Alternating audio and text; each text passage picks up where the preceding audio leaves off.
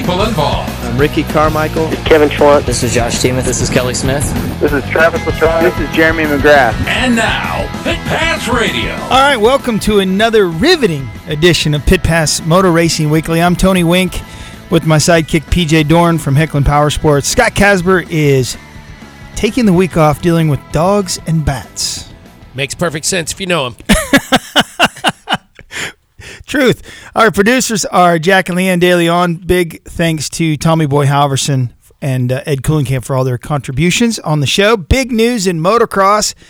Eli Tomac delivers his third title in a row in the 450 class. The three Pete's. Yeah, he's the only man to do that in our modern times. Only Ricky Carmichael did it. That's sort of our era. Tony D and Gary Jones have won the U.S. Elite Outdoor Motocross title three years in a row. That's it. That's the only people that have done it. So big congrats to Eli Tomac and the entire Monster Energy Kawasaki team. One round still remains, so we wrapped that up early. Uh, for the Lucas Oil Pro Motocross Championships this weekend, this coming weekend in Crawfordsville, Indiana, the Ironman, which relatively is new to the series, compared to some of the other rounds, but it's already become a fan favorite and they get massive crowds. So they have the GNCC there, as we talked Yeah. about off air. It's awesome. Yep, yep. So it's a really good facility. They have a regional there for Loretta Lynn's. Uh, so that'll be a good round. Looks like they have some good weather coming, at least hopefully. Second place is still wide open for Marvin Musquin and Kenny Roczen, with only five points separating the two in the 450 class. And it appears uh, former Supercross champ Jason Anderson will finish fourth in that series. In the 250 class, it's Adam Cianciarulo. Title to lose for sure, as he sits 30 points ahead of the Frenchman Dylan Ferrandis, and I believe Justin Cooper should finish third in that series.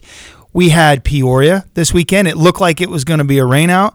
They pulled her off. Talk about that, PJ. Yeah, it was a, a historic weekend for many reasons. One, in the lightweight class, we had a young Dallas Daniels get his first professional uh, American flat track win in the singles class, followed by Dan Bromley and Jesse Janisch. And in the twins class, for the first time since the year 2003, someone other than the Prince of Peoria, or now the King of Peoria, Henry Wiles, stood on top of the podium. Uh, unfortunately, he was recovering from an injury he suffered at the uh, Black Hills um, race at the half mile. So this year goes to Briar Bauman, followed closely by his brother Bronson. And our first guest tonight, can't wait to talk to him. JD Beach finished out the podium. And this coming weekend, of course, we will also have MotoGP from Silverstone with the return of Jorge Lorenzo to the Repsol team. And we've also got Moto America going racing in Pittsburgh. And we'll be talking to some of those guys tonight as well.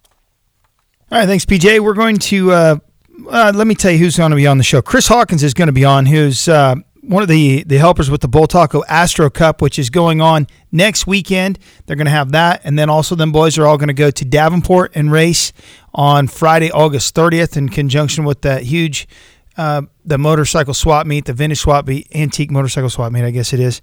So uh, Chris will be on. He's a he's a super cool guy. Jesse Janisch is on, who's um, a uh, AFT singles class racer, sitting fourth, I think, in points. JD Beach, as you mentioned. Hour number two, we're going to have Trystan Hart, who is a extremely talented 22 year old off road rider. He finished uh, remarkable 14th overall in the Erzberg Rodeo this year, so you know he's no slouch. And then uh, your buddy, our buddy, Drake Beecham, is going to be on. Yep, friend of Pit Pass. You bet. And uh, so, anyway, let's go to our first guest, JD Beach. JD, uh, let's talk about Peoria. How was that?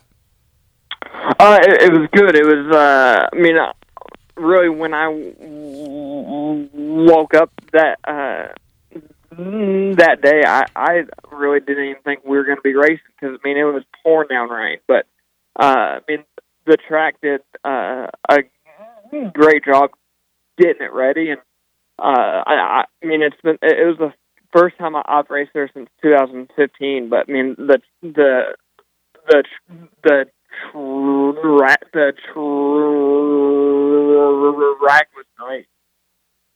JD, what'd you think of that? If so you haven't been there since 15, you haven't been there since uh, they started running twins, so this was the first time for you to huck one around that particular track. What'd you think of that jump on your guys' big bikes? Because we were there last year, year before, and man, that's a that's It- no it was joke. rough. parts parts were falling off bikes last year and the year before.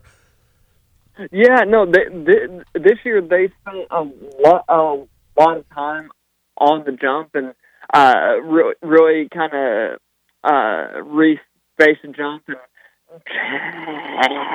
changed it a bit, and and I, I I think all of the twins did well um, off the jump. I, I I honestly don't even think one broke. But, uh, No foot pegs falling off, or or uh, no, we no, saw all no, that the first year. We, we, we were, yeah, I mean, we were still getting a lot of air, but but no, I I, I think the jump was uh, re- real smooth. Well, congrats again on your podium finish, JD. You came in third, and uh, heck of a race having the brothers in front of you. Uh, you hadn't raced there in a few years. It's odd, almost, it seems, to talk about anybody but Henry Wiles winning it. That's what people used to say before Chris Carr retired. It was weird to talk about anyone winning it before he quit. Um, unfortunate we didn't get to see Wiles, but was the, I mean, did the day go pretty smooth after the near rainout?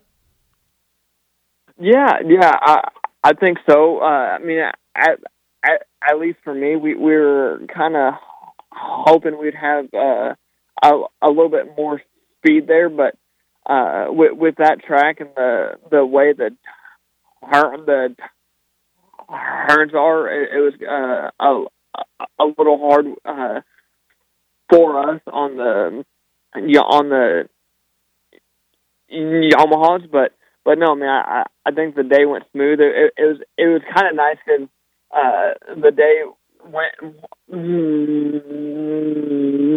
went by quick because they they they they were wanting to get it done before it rained again and before it got dark. So so it was good. Well, that's awesome, and I think it's worth touching back. JD, you've had uh, you've done a number of rides this year. I guess I don't know the total count. Whenever it seems, whenever there hasn't been a conflict with your uh, Moto America ride, you've been out in the AFT Twins class. Congrats on your win at the Buffalo Chip, man. Uh, that was that was impressive. Uh, how cool was it to be standing on top of that podium? Yeah, it, it, it was it, it, it it was cool, but it was it was, it was I, I I think that was the first time I've ever been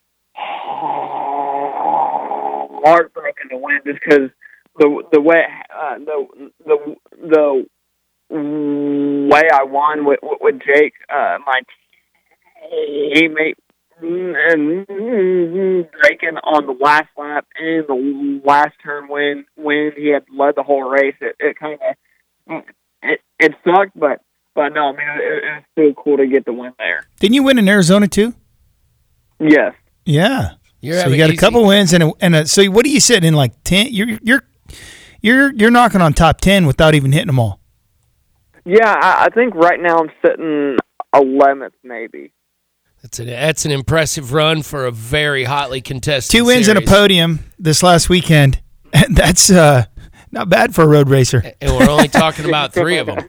We're only talking about three of them. You know, you've had other great results. You've been solid on the bike. Has that bike been getting better? I know Estenson. We've we've talked to him. We've talked to everybody who races for him. His bikes are incredible and seem to be getting better. I mean, is it, certainly seems like the team's gelling around this MT-07. Is that what's really? Does it feel that way to the racers?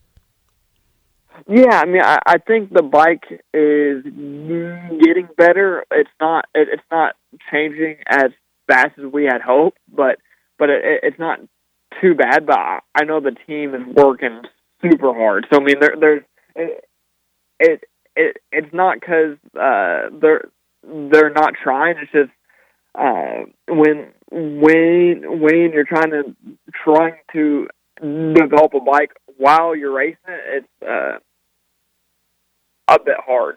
Any any riding alpha outside of just the racing on that bike? Not not right now. At, at least for me, just because uh, when when I'm not there, I'm at a moto uh, um, America race. So I mean, it's like so every weekend I've got something going on. So it, it must be nice to be a rock star like you. No kidding, man. Just fly to races. Everybody hands you cool stuff. Did I bring my fly. helmet? Oh, you've got my helmet. Okay, good. Here we go. Let me throw my bike over this. Oh, I'm going to go ahead and win this race. Okay, great. We're proud of you, man. It's, I'm I'm happy for you. It's cool. Thank you very much. Yeah, that's You've o- awesome. You've only got three rounds left in Moto America. I guess uh, AFT series is getting pretty thin as well. Um, what are you looking forward to doing in the off season? I mean, is there is there an off season for JD Beach, or does he uh, head to Europe and do a bunch more racing that we don't know about? Yeah, you know, I I, I really don't know yet because I, I I don't really know what what I'll be doing uh, for next year, but uh, my, my hope and my plan is October because I, I think the last race of the AFT season uh, is the last week of September. So October, I'm planning on staying home the whole time, not not going. In, Well, for one weekend, I'm going to Michigan for a big ride, but other than that, I, I don't plan on uh, leaving the house. You gonna go up and riding up in the UP on dirt bikes? Yeah, Oh man, have you ever done it? Yeah. We there, there's a uh, a big group of some some some guys that go right. You know, I I, I think you might have heard, heard like this guy Jared Nees, uh, Brian Smith, I mean, like some some some some, guys that race a, a little bit, but but no, it, it, it's fun. There, there's a huge group group of us that that uh, that uh, that go up and and, and it's a fun time. I mean, I've heard of them. I, I assume they're just some local guys in Michigan or something. But uh, yeah, yeah, it's Right. uh, Yeah, and and and, and a, actually, one of your next guests, uh, last year, he was in Texas, drove up to my house, and then we drove up there to, uh, together. the thing about the UP is that there's no way to rock star that thing. There's no that I know of airports that you can just say, "Hey, meet you boys there, pick me up at the airport," like most people do to me. You know, it's uh, it's Green, a Green Bay be about as good as you're going to get. it's a drive. That's a haul from there. but it's worth it. And uh, uh, we've we went with uh, s when Parts Unlimited had a deal. We would go up there, and I would I either worked for for a vendor to Parts Unlimited, or I'd sneak my way in with some bike shop. They would say, "All right, let Tony go. He'd be one of our guys," and we did rides up there every year. And uh, Dick Burleson would be the guide, and I rode with Scott Summers. I rode with Jimmy Jarrett, David Knight, um, John Dowd was there. It was a bunch of cool. It was super cool, and and believe me, them boys they know how to Boogie find the trails. trail, yeah, down the trail. yeah. They're like, try to keep up, Tubby. And I'm like, okay, I'm coming. Yeah, it was so much fun. Yeah, I'm, I'm envious in that. When is your trip to the UP? Because that's the weather's kind of it gets cold pretty quick up there. Yeah, I, I think it's the second weekend of October. Yeah, it'll be cold. yeah, it's Take it's no longer yeah, warm. It, was cold last year. Yeah, take your riding gear because it'll be Oh yeah. your jackets and stuff. Well, that's awesome, man. Uh, I do have a, a, a uh, road racing question, if you don't mind. I know you're Mr. Flat Track right now, but I wanted to talk about Laguna Seca, where you raced the uh, both the Moto America and the World Super on two different bikes, two different brands of tires. It had to be an incredible uh, experience trying to transition two back to back, and and I was just curious what some of the you know some of the more major differences were with the Dunlops and the Pirellis which you had to use for World Supers and and and all that. That's uh, that had to been no easy easy task to get done. Yeah, it was uh it was a lot of work. I mean, not only for me but for the team too, because you know I, I I would go out uh for World Superbike and uh that was like a fifteen uh minute session, and then I'd come back in. I'd have to change my suit because the suit had different stuff on it, and Oh, go man. back out for yeah, and, and go back out for Moto America. So, and then once I got done with those two sessions, we had about an hour break, or maybe an hou- an hour and a half break, and we and me and Richard with Attack would have to go over data and the bike, and so after I had just gotten done riding for an hour on the, the Moto America bike, I had to go back and try and remember what I did on the World Superbike. Go go go over that stuff and not get confused when we went over the Moto America stuff. So I mean, it was it was a like just that stuff was a a, a lot of work. And did you end up with JD? I'm sure at the end of it all, at the end of the weekend, uh, you've got a great team. Were you? Was it massively different setups based on the two different tires? Because as I understood, the bikes were relatively the same uh, spec as far as uh, setup goes. You just clearly had to tune one for one tire and tune the other for another tire. Were the were the settings a long, long ways apart, or was it small details? I I, I wouldn't say it, was long, long ways, but it was quite a bit uh, bit different between the two bikes, and, and even uh, because on the world superbike, we we could only rev it to fourteen seven, and the Moto uh, Amer- America bike goes to I, I think fifteen two or so. So I mean, th- just that alone with the electronics, with the uh, traction control, we wheelie control, and like even my sh- shift points and stuff were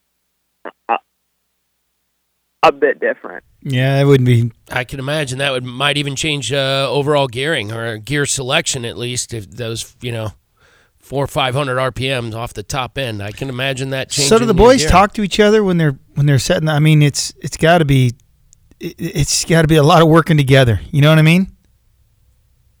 Yeah, I mean, well, lu- luckily we I, I, there there was one crew that that that I w- worked with with the whole season, and they worked with Richard last year too. And I mean, they worked really hard for. I mean, it's a small crew, and uh, they they they they work re- really hard, and they know their job to do. And man, they they they did a they did a great job.